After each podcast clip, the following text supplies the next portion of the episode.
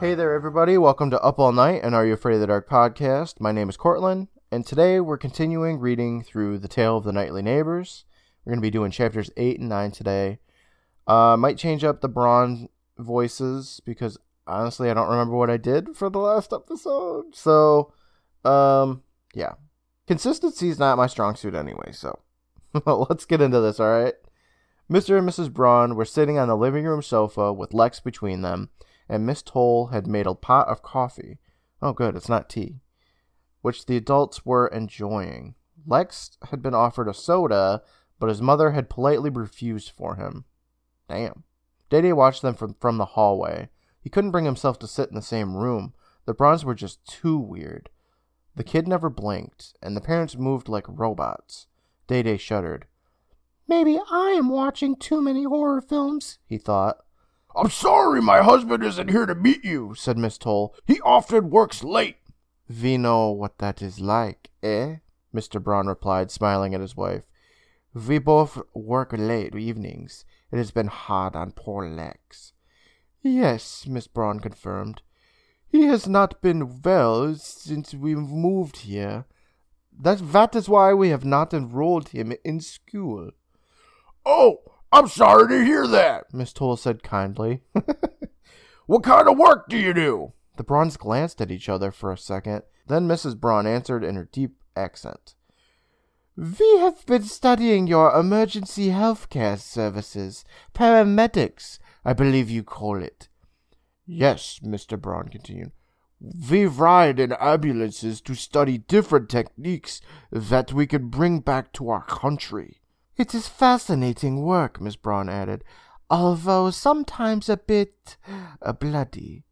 Dede's eyes bulged. Bloody? he whispered. Mr. Braun placed his coffee cup on the table and said pleasantly, You have been very gracious, Mrs. Toll, but we only came to introduce ourselves.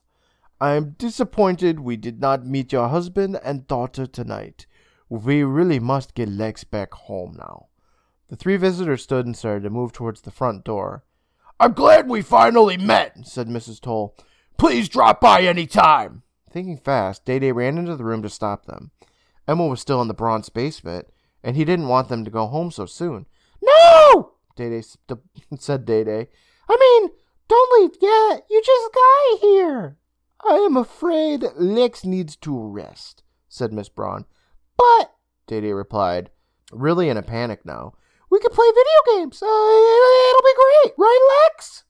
Dede looked at Lex hopefully. The young Braun didn't reply. He just gazed at Dayday with a glossy stare. Well, m- maybe not, Dayday said uneasily. He thought to himself, The kid doesn't look like he's going to stay awake much longer, let alone play a video game. What a psycho! Yeah, that's why the kid's a psycho. It's getting late, David, said Miss Toll. Do not worry, David, Mr. Braun assured him. Now that we've been invited, I promise we will be back. Perhaps tomorrow night your father and sister will be home. We are looking forward to meeting them as well. This last comment made Dede wince and swallow hard. They might come back. Emma told him never to, never to invite a vampire into the house. If these people really were vampires, Dede and his family were in big trouble. Until tomorrow, then, Miss, Miss Toll called to the Brauns as they made their way through the front door. She closed the door behind them and turned to Dede. What lovely people, she said. But, David, why were you acting so strangely?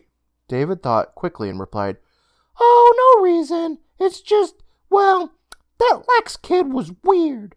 I think it's important that we make new people in town feel welcome, his mother scolded him. Try to make an effort tomorrow night, okay? Yeah, okay, Dede said reluctantly. He wanted to tell his mother about Emma's vampire theory, but it still seemed so wacko. Emma, Dede had almost forgotten. Uh-oh, she's still in the Braun's basement. Oh my god. Emma spun the dial around to the right, and finally it clicked open. Yes, she exclaimed. Now she could see what was in the refrigerator. Creak! She heard a sudden squeaking as if a door were opening, and it came from right behind her. Oh no, she thought in a panic. The Brauns are home! Slowly, she reached for the flashlight. Her hand closed around it in a tight grip. She could use it as a weapon, or at the very least, blind the intruder with the light. She took a deep breath and spun around, flashing the light. Ah! Someone uh, shouted. Yah! Emma screamed. The flashlight beam shone on her visitor, revealing Day Day, squinting his eyes from the light.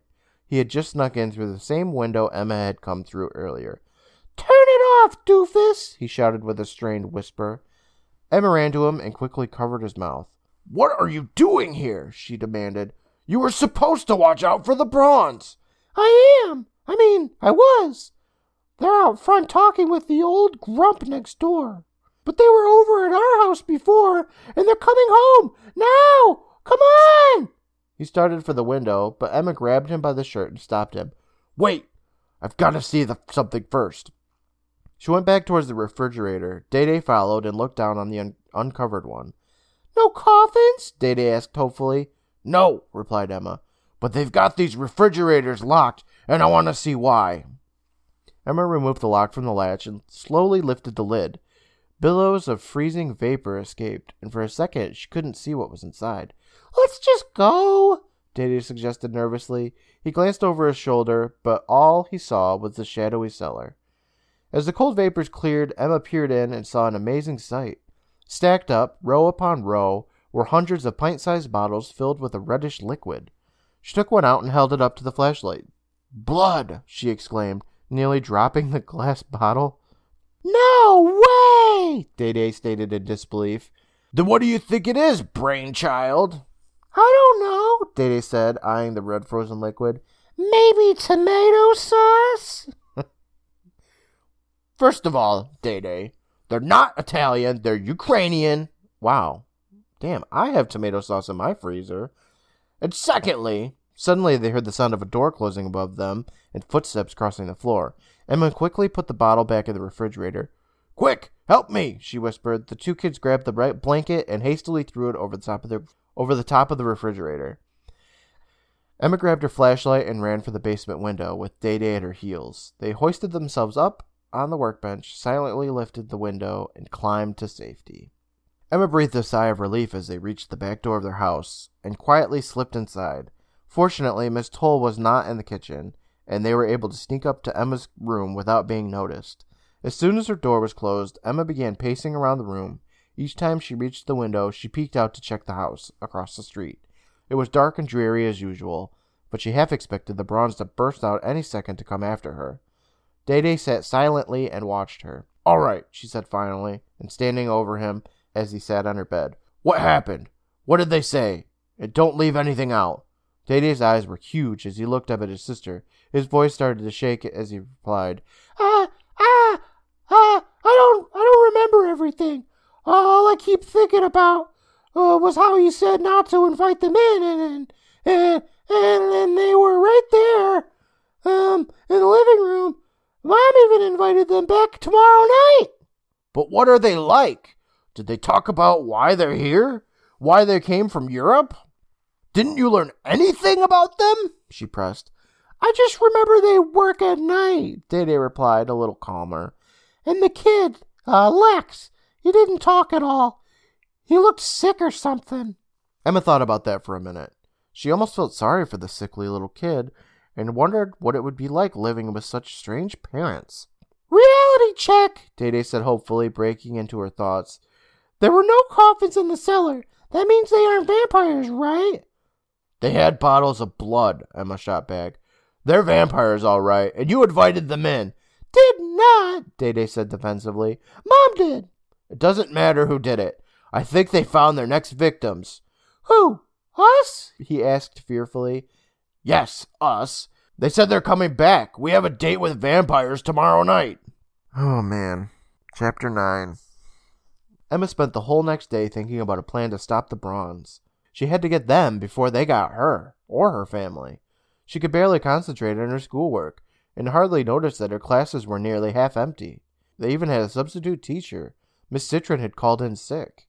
Finally, somebody takes a fucking sick day. But she didn't notice that half of her class was empty. What the fuck?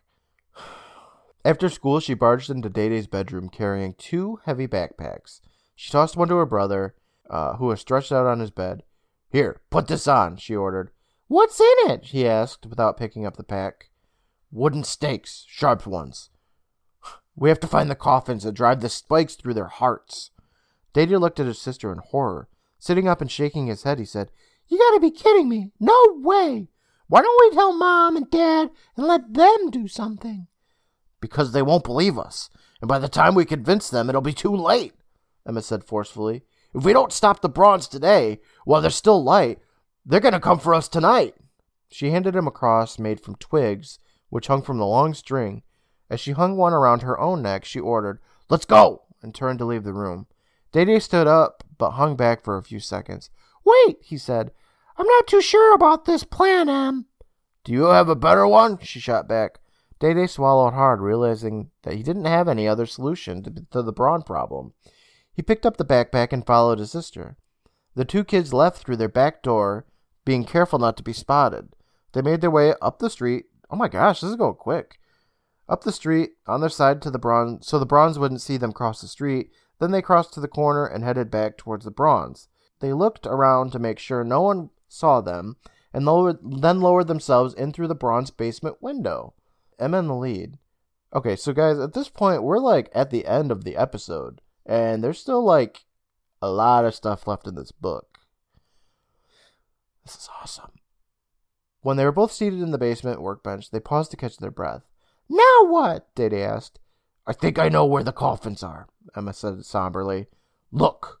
She aimed her flashlight towards the opposite wall. In the dim beam, Dede could see the line of a large metal door built into the wall. He hadn't noticed it the last time he'd, be he'd been in the cellar. I think I'm gonna puke, Dede said. He heard the blood rushing in his head, and his breathing became fast and shallow. Come on, Emma said as she jumped off the workbench and approached the vault. But Dede hung back. It's locked, he compl- commented. Sure enough, a combination padlock was on the vault door. Dede was relieved. Now they'd have to go home. Don't worry, Emma told him. It's a cheap one, like on the refrigerators. I can open it. Emma handed the flashlight to Dede, whose heart had begun to race again, and indicated that he should shine the beam on the lock. She immediately started turning the dial, but Dede's hands were shaking so bad he couldn't keep the light steady. Hold still, Emma ordered. But I'm scared, Em. Me too, she said impatiently. But get a grip. They were both completely focused on the task at hand. Dede kept fidgeting nervously, and Emma kept scolding him to hold still so that she could see what she was doing. She was having more trouble with the lock than she had expected. If they're in there, I wonder how they got it locked from the outside, Emma said. I don't want to know, Dede replied. Finally, with one last spin of the dial, Emma clicked it, clicked the lock open. Got it, she said excitedly. Suddenly, the basement light was on, startling them both. Emma and Dede turned towards the stairway and froze. The door at the top of the stairs was slowly opening. Someone was coming. In a panic, Emma grabbed Dede's arm and dragged him behind the closest refrigerator.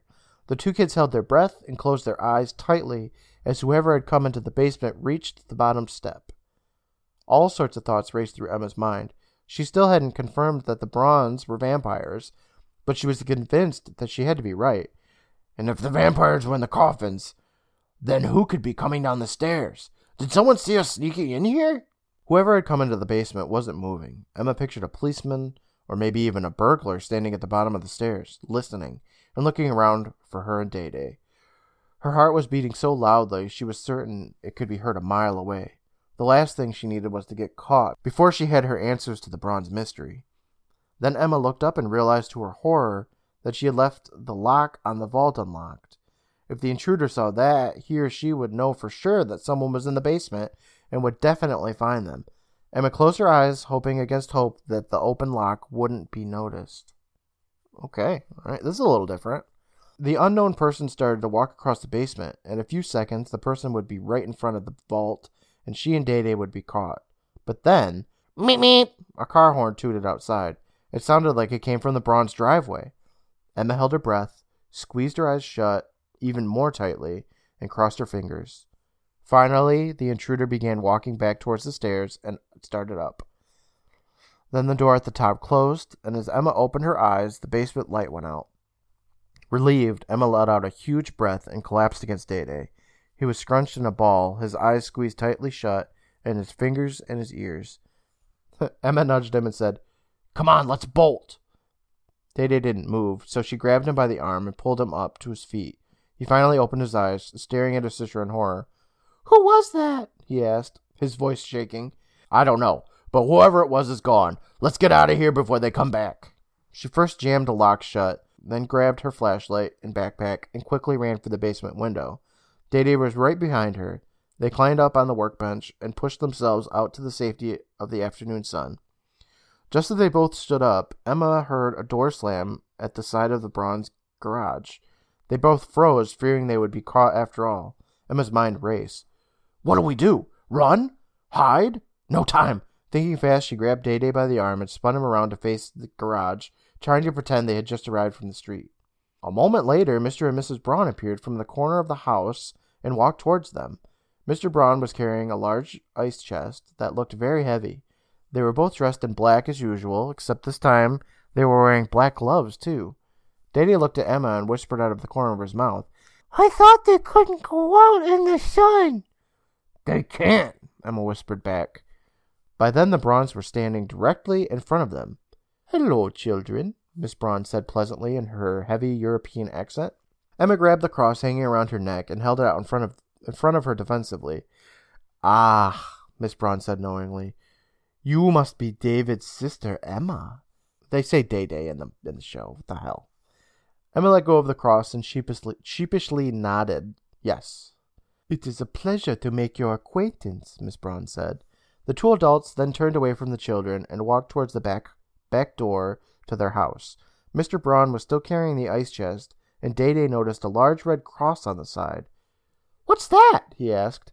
Miss Braun tur- Mr. Braun turned towards Day Day and looked him in the eye. It is blood. They have a surplus at the hospital, and we have been storing extra units here. Miss Braun stood next to her husband. David, she said, Lex is still not feeling well. We thought having a friend might help him. Would it be all right if he came over to play video games with you tonight? Um, yeah, sure, Day answered. Wonderful, Miss Braun replied. Perhaps we will see you later also. The two Brauns then turned and walked inside. Emma and Day just stood there, not knowing what to do next. Finally, Day turned to Emma. He had a big grin on his face. That's right. I remember now. They work in a hospital. That's why they have blood, he told her. And how was I supposed to know that? Emma responded. Her face was flushed red with embarrassment. Day Day was enjoying Emma's discomfort, still grinning. He teased. We have a date with vampires. Yeah, right, Em. I'm so oh, whoa scared. Enough already, Emma shot back. You can't tell me you weren't scared too. Day Day wasn't about to give up. He was on a roll. I'm never gonna let you forget this, he told her. Give me a break, Emma shouted. She turned and stomped away from her mother, from her brother. Day Day hurried ahead of her and hid behind a tree in front of the house. He jumped out when she got near, saying, I want to suck your blood. And oh, I want to suck your blood. In a Transylvania accent, I can't do that though. And looming over her, Emma didn't even look at him. It, we're not done yet though, guys. In the basement, Mr. and Mr. Braun, Mr. and Mrs. Braun were carefully transferring the bottles of blood from the icy chest to one of the large refrigerators. They were in here, weren't they? Mr. Braun said soberly. I am afraid so, she replied. As Mr. Braun walked towards the vault in the basement wall, he commented, No matter. Tonight is the night. He unlocked the lock and slowly swung the heavy metal door open. The door groaned and slid open with a loud creak. Inside, there was only one coffin, one very small coffin, a child sized coffin. Miss Braun joined her husband at the vault. In a low voice, she crooned, Wake up, master. The sun is going down. Mr. Braun added, You will feel better soon, master. You have been invited in by the new victims. Slowly, the lid on the small black coffin began to open. Inside, Lex was resting peacefully. You are right in coming to this country, Miss Braun told him. There is so much more fresh blood here. Mr. Braun's eyes gleamed as he said, And no one believes a little boy can be a vampire. With that, Lex's eyes sprang open. They were bloodshot and glassy.